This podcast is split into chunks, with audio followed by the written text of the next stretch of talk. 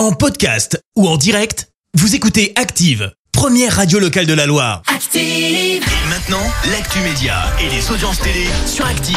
Avec Clémence Dubois Texero et on débute comme d'habitude avec les audiences. France 3, leader hier soir.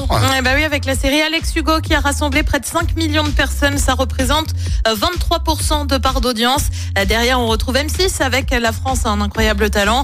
Euh, TF1 complète le podium avec Le flic de Belleville. Et si l'émission L'effet papillon revenait? Et oui, perso, c'est clairement l'un de mes coups de cœur hein, sur Canal. Ce magazine misait euh, sur des reportages à l'international et des sujets euh, souvent atypiques. Euh, Seulement, voilà, le programme a été arrêté en 2018 après 12 années euh, de bons et loyaux services.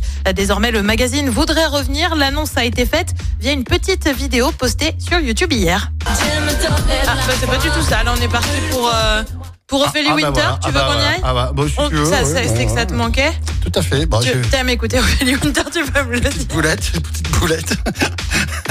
Alors, l'annonce a été Ah, faite via une petite vidéo postée sur YouTube hier. Ah, Salut à tous, c'est Gary à Austin, dans le sud des États-Unis. Austin, capitale du Texas, un État ultra conservateur. Et aujourd'hui, on va parler d'un sujet comment le téléphone portable est utilisé par les anti-avortements, les pro-life, comme arme pour aller traquer les jeunes femmes et les femmes qui veulent se faire avorter. Et oui, l'effet pape revient, enfin pourrait revenir. Gary vient de tourner cet extrait. La suite, ça va dépendre de vous.